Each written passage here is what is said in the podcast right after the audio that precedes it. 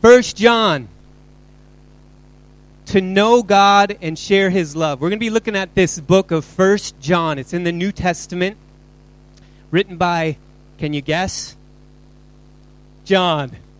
And uh, it's a small book, it's about five chapters. You could probably read through it in about 30 minutes. If you're a slow reader, I'll give you two hours. You can get through it.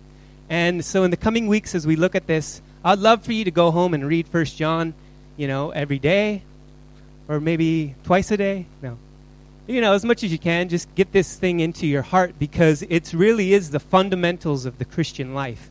You can find them in First John, and it's a fairly simple book, but it's extremely deep. So. Um, you'll, you'll, get a, you'll get a basic understanding of what Christianity is about because that's what John was trying to express to the people that he was writing to. And um, so, my theme for these coming weeks is that we would know God and share his love. Share his love. Just as Bridget and Barbara and Louise shared about. We really got to share that love with Karen, and that's the desire in whatever that way looks for us, looks like for us.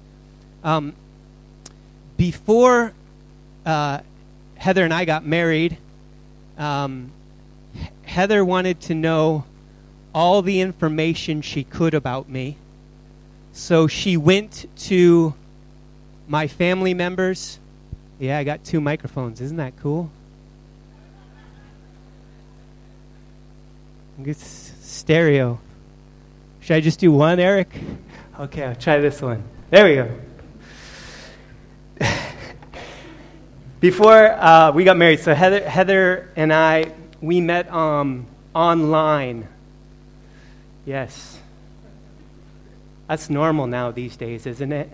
Relationships starting online. Um, it's not always a bad thing, but if it just stays online, then it's not really a relationship. If it becomes a relationship, then you actually you want to get to know each other in real life, and so we, I brought her over here. I invited Heather over here, and uh, we got to know each other. And so I lived here. Heather was living at the time in New Mexico, working as a pediatric nurse, and then she was up in Alaska for a while. And she came over, and she got to meet some of my friends here, and she got to meet some of my family. And, but one of the things she did early on in our relationship, fairly early on, was she wanted to basically get the dirt on me because she wanted to know what she was walking into if she was going to make any kind of a commitment. Right? Hallelujah. Can I get an amen, ladies? It's okay, single men and single women, to look for the dirt on that man or woman if you're going to get in a relationship with them because Facebook won't share it all. So she went, she was trying to get all the information on me, you know, in a good way, because she, she wanted to know what she was walking into. And, um, uh, and so, my question for you today is, is this. Can you put that next slide up for me? Who is your nearest and dearest friend? Who could tell me who you are? If I wanted to find the dirt on you, who would I talk to? Who's that, who's that person that I would go to? I'm not going to try and find the dirt on you, okay? Don't worry. Um, who is that person? And the reason that I ask that is because the guy who wrote this book, First John, was that person for Jesus. John was that friend to Jesus. If you want to know what Jesus was like, who would you ask? You would ask John. Okay? And um, so John was a great guy. Uh, Jesus, Jesus knew a lot of people and he loved all people. But as far as his time on this earth, perhaps next to his mom and dad, John was that nearest and dearest friend. Um, as, as we read the New Testament, you find out that John's name is John the Beloved, or John the one who Jesus loved. And um, so this is John. So this is what we're going to be looking at. And so I wanted to um, ask another question of you. Can you put the next question up, please? What do people call you? And in Mark chapter 3, we find that uh, Jesus had a nickname for John. And that nickname was Son of Thunder. Isn't that funny that Jesus had a nickname for John? What would Jesus' nickname for you be? Ah, that's interesting. Imagine Jesus calling you the son of thunder. Can you guess that probably John had a strong personality? Maybe. Strong personality, John. Um, when we look as well in the New Testament about John, we find that when Jesus goes and he's calling his disciples, John is there and he's working with his brother James on their father's boat. And their father was a businessman, and actually, he was probably a pretty successful businessman he ha- because he had employees. He had other people that worked for him on these boats. And they were working, it says, James and John, uh, putting together some nets. And they were working with their father, and other workers, employees were there. And Jesus says to him, Come, follow me. And what does John do? He drops the net immediately. It says he leaves his father and goes with Jesus. He leaves his dad in the boat and just walks with Jesus for the next three years. He left his, he left his father, he left his livelihood, he left his legacy. I mean, he, I, I imagine the father wanted to pass this business on to his sons, and these guys were out of there. And so you see, John is a man of action. He's a son of thunder. He wasn't like, okay, Jesus, let me see if I can budget this and uh, make sure the numbers run and that for the next year I'm going to be able to make it. Let me count the numbers. No, John just acted. He's a man of action, okay? And I always thought John was a nice guy when I read the New Testament. Was it anybody else like that? When I read about John, I thought, oh, he's the one that laid his head on Jesus' shoulder, and he's the youngest of the disciples. But as I looked deeper, I found that John was a son of thunder. And actually, God loves sons of thunder, passionate people. Any passionate people out there? God loves even you. It's good news. So, this was John, a powerful, powerful young man. He was young as well. He was younger than Jesus, and Jesus was 30, so I'm, I'm 40. And so he's like a baby when he's first starting out. We think he was probably in his, in his early 20s, but he may have been as young as 18. Could have been a teenager. Imagine. So then there's this funny story. I kind of mentioned it last week in Luke chapter 9. And Jesus and the disciples are traveling. You know, Jesus did a lot of ministry up in the north of, part of Israel. And then they would travel south. He was on his way to Jerusalem in the south. And they were going through a place called Samaria which is a region, it's like a county. And they were about to enter a village, but this village didn't want Jesus to come. They weren't being very kind and welcoming. Come, stay with us. We'll open our homes. And John is there and he says to Jesus, Jesus, do you want us to call down fire from heaven to consume them? Isn't that hilarious? What a nice guy. And Jesus, so Jesus hears this and it says that Jesus rebuked him. Okay, John, that's probably not the best attitude to have.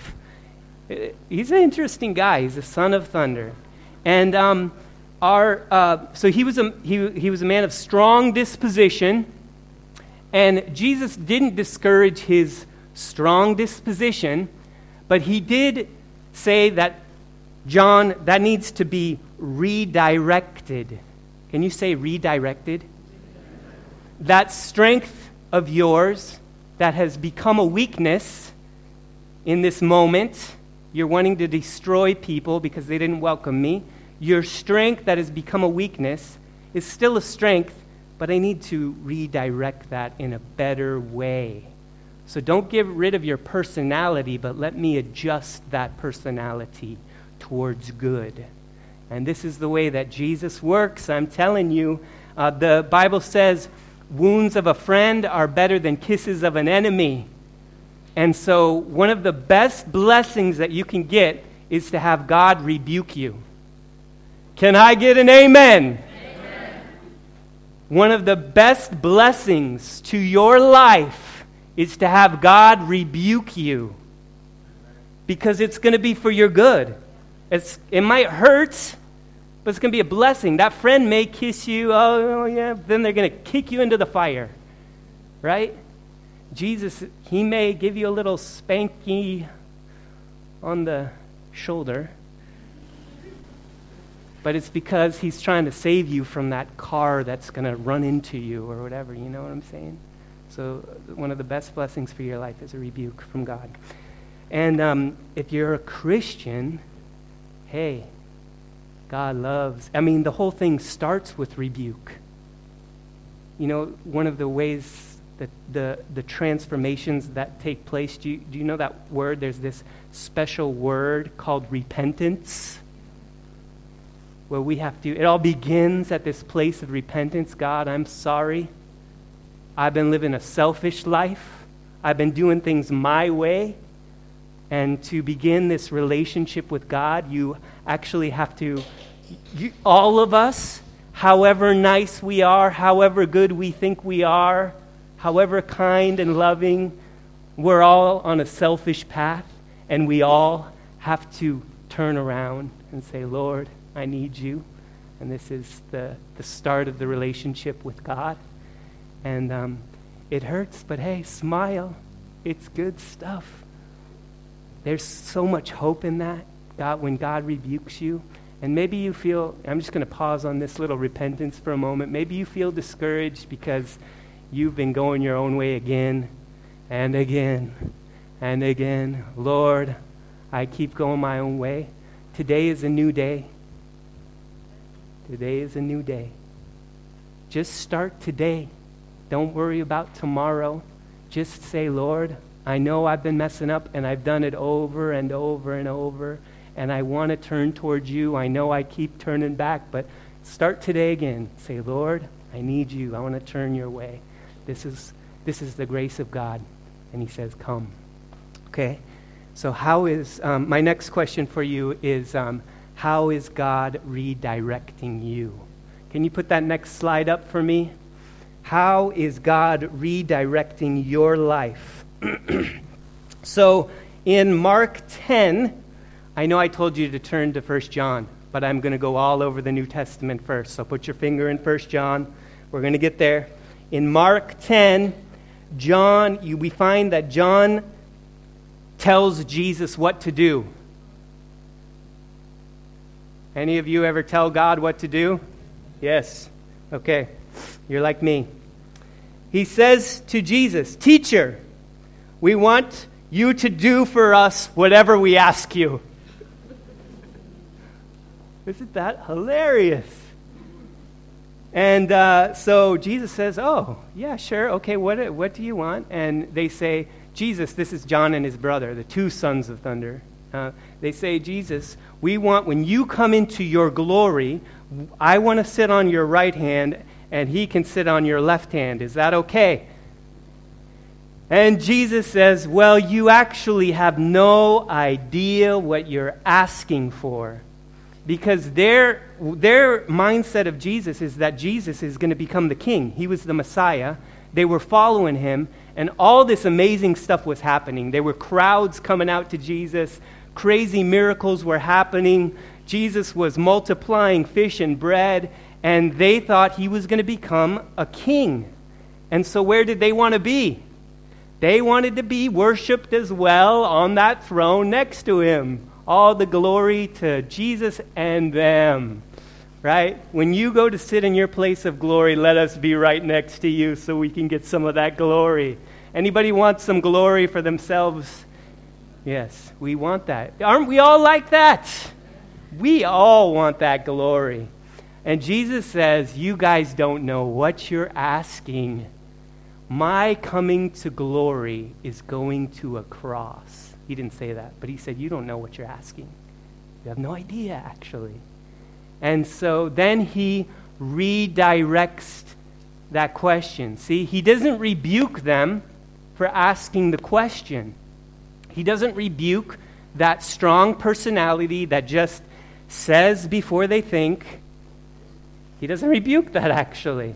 That's interesting, but he does redirect it. He says, If you want to be great, learn to be a servant of all. That, you see that, mis, that redirection into their lives? So they were, they were seeking greatness in glory for themselves and Jesus redefines what greatness is He says, Greatness is not glory for yourself, greatness is serving others. Yeah? Giving it away. That's Jesus. Come on. So, how's Jesus redirecting your life? He, because um, uh, Jesus cares about the motivation.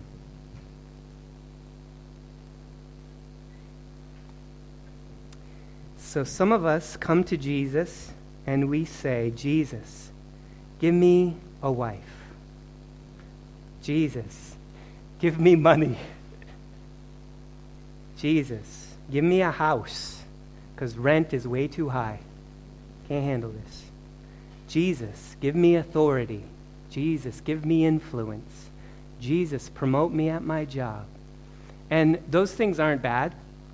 I, I don't think Jesus will necessarily rebuke you for asking for these things because they're not necessarily bad or good things. They can be good. But he does redirect our motivation and say, actually, why are you asking for that? What is most important to you? What is best for you? And, and so he does redirect us because he, he, wants, he wants to adjust us and grow us. Um, so when we get to know God, when you get to know God more and more, don't be surprised when He redirects you.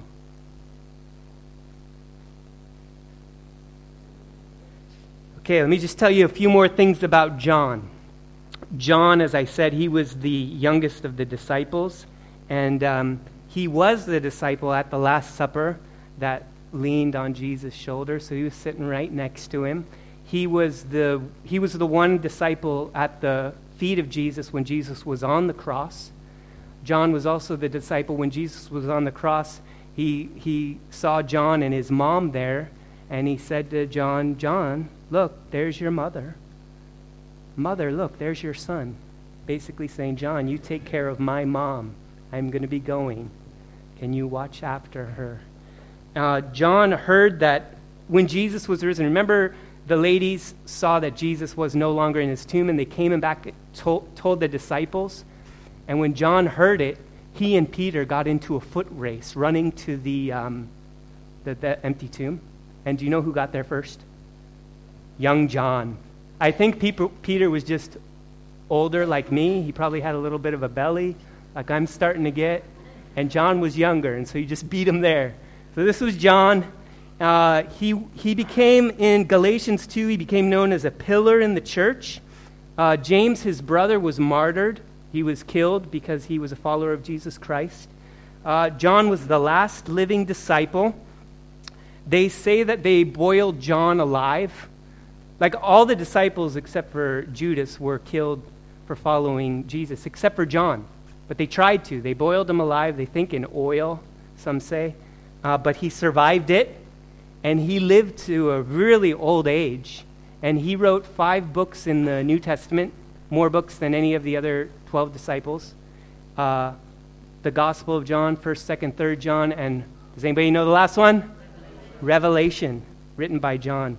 Uh, and so John, John's life was a redirected life. In his 20s, he was a um, strong personality. Like Peter, he probably he, he put his foot in his mouth a good few times. Uh, but um, in his later years, you see that there's this big transformation that takes place in John's life into his, I don't know, 80s, 90s, 100s, where he became a guy who had a to- totally different uh, attitude. He was still strong, but his message was love one another. And that's what we're going to see as we look at 1 John. So now we're going to look at 1 John uh, chapter 1, verse 4. And I won't take any more than two more hours to finish what I have to say today. 1 John chapter 1, verses 1 through 4. And I believe that can be on the screen too. Okay, let's read 1 John 1, 1 to 4. I'm just going to read through each, each of the verses that which was from the beginning, which we have heard, which we have seen with our eyes, which we looked upon and have touched with our hands concerning the word of life. The life was made manifest, and we have seen it and testify to it and proclaim to you the eternal life which was with the Father and was made manifest to us. That which we have seen and heard, we proclaim also to you, so that you too may have fellowship with us. And indeed, our fellowship is with the Father and with his Son, Jesus Christ. We are writing these things so that our joy may be complete. So that's where I wanted to start with us today. John, beginning 1 John 1 through 4. And um, he's, he's writing about Jesus. And did you know that uh, more books have been written about Jesus than about anybody else? Libraries are full of them.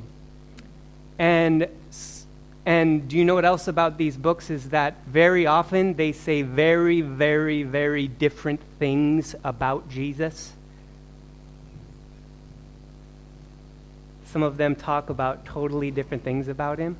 And, and what John wants you to do is to read his book.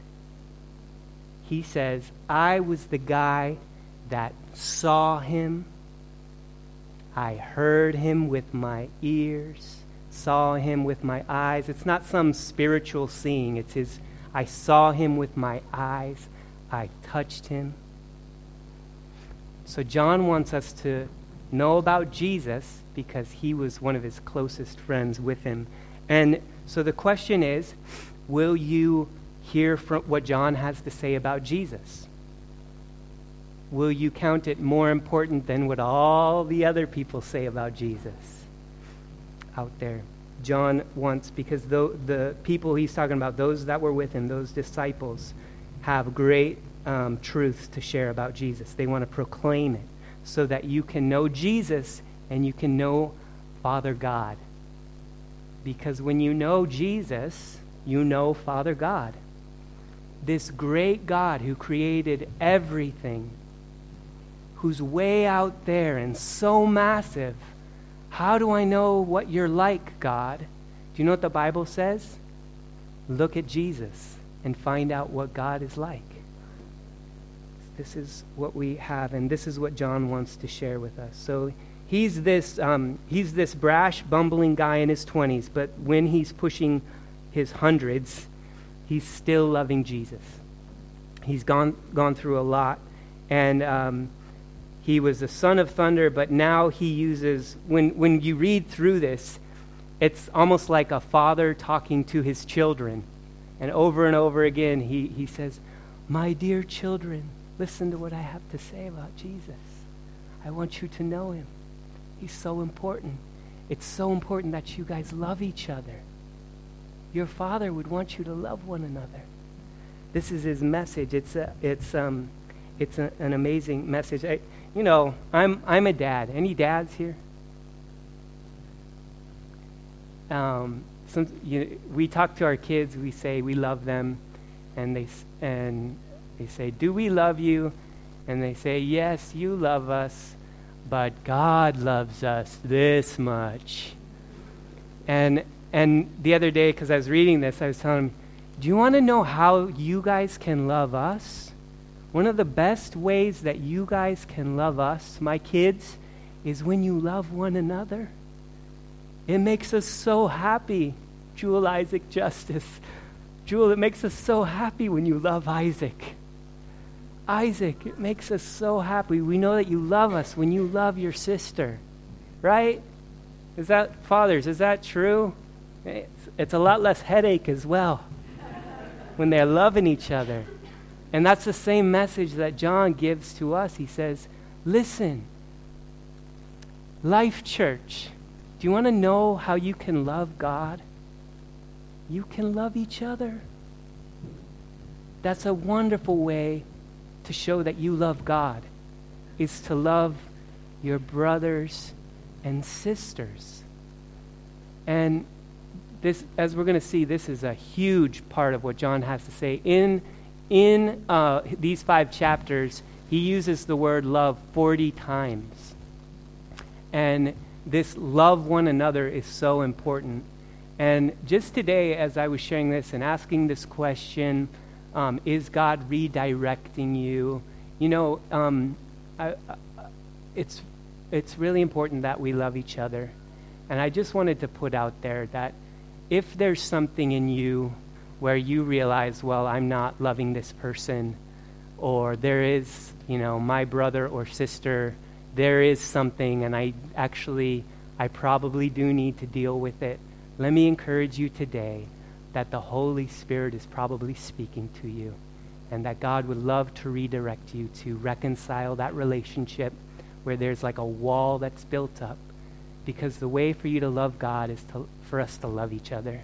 And so if you can deal with that, that is going to be so amazing for your life. If you can let that go, let, you know, just kick over that wall and say, I'm sorry. It's, it's a good idea. It's going to open up new vistas for your life. And um, this is the message of John. It'll make your father so happy. And God knows you. God made you, God loves you, and He wants us to love one another. Um, they, there are writings about John. Um, there are people that uh, were basically um, disciples of John, you know, follow me as I follow Jesus. And they talk about John in his old age. And when he was in his, I think, 80s, 90s, 100s, it says that they would walk him up to the front of the church service and they would sit him down, this son of thunder, because he couldn't stand for too long. And this is what he would say. He would simply say in his message, his preaching, God's your father, you're his children, love one another. This is the message of John, the son of thunder, whose life was redirected toward giving all that strength, all that passion to follow Jesus and love the brothers and sisters.